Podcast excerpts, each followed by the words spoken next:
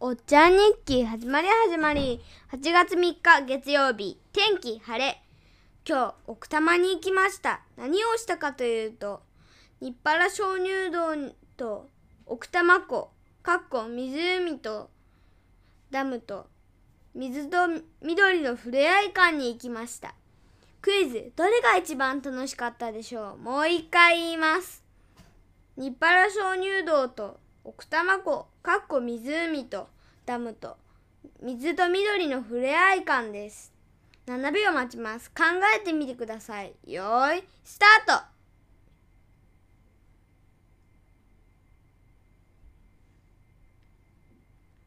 正解は水と緑のふれあい館です。